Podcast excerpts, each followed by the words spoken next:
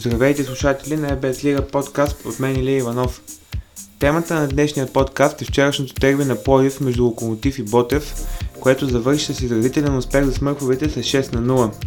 Победата на Локомотив е рекордна в битката за Пловдив, тъй като до сега най-големите победи в дербито бяха на сметката на Ботев с по 5 на 0. Локо пък можеше да се похвали с един успех с 7 на 3.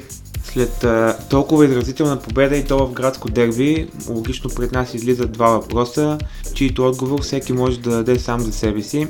Дали Локомотив е бил толкова по-силен от своя съперник или пък Ботев е играл толкова потрясаващо, че да инкасира 6 попадения и почти да ни засърши вратата на Мартин Луков. Всеки може сам да си отговори. Според мен е малко и от двете и в най-смелите си мечти едва ли Александър Тунчев и всички в Локомотив са очаквали, че ще нанесат такъв звучен шамар на своя вечен брак. Локомотив игра дербито така както трябва, с мъжество, футболна агресия и желание. На обратния полюс пък бяха в Ботев Полив, които дължат обяснение на своите привърженици. Тези привърженици, които през последния месец отделиха от своя залък, за да съберат онези 567 000 лева, с които Ботев да спечели време и да съществува след нова година.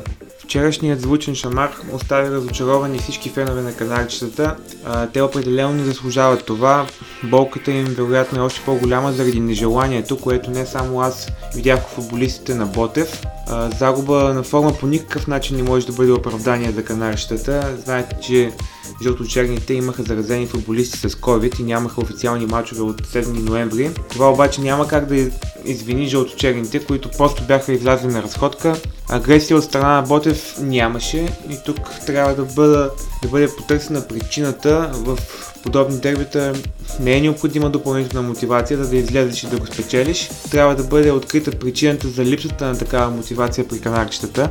Грешка според мен направи и треньорското дуо Петър Пенчев и Георги Онов. В избора им на стартов състав за този матч Ботев играва в схема с трима защитници, а всъщност на терена имаше общо петима бранители. От тях единствено Станислав Работов е чист централен защитник, а проблемите в центъра на отбраната за Филип Филипов и Джонатан се виждаха с просто око. Локомотив взе сериозна глътка въздух след последователните грешки в своите домакинства. Каквото и да кажем за играта на Локо вчера, то ще бъде малко. Личеше си ясната нагласа, че това дерби трябва да бъде спечелено. Тунчев отново не направи промени в стартовия състав, нито пък в своята формация, която видимо в Ботев не могат да изпълняват с наличните им футболисти. Допълнително смърфовете бяха улеснени от апатичността на своя противник и развитието на събитията. Със сигурност голът на Момчил Цветанов във втората минута е подействал мотивиращо за черно-белите и стъписващо за жълточерните. Проблемът е, че реакция от страна на Ботев нямаше. По мое мнение в Ботев трябва да помислят сериозно за зимната си селекция в зависимост от финансовите възможности, с които ще разполагат.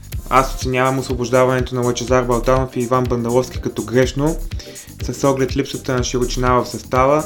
При всички положения това можеше да се случи през зимната пауза, ако позицията на клуба е била толкова категорична.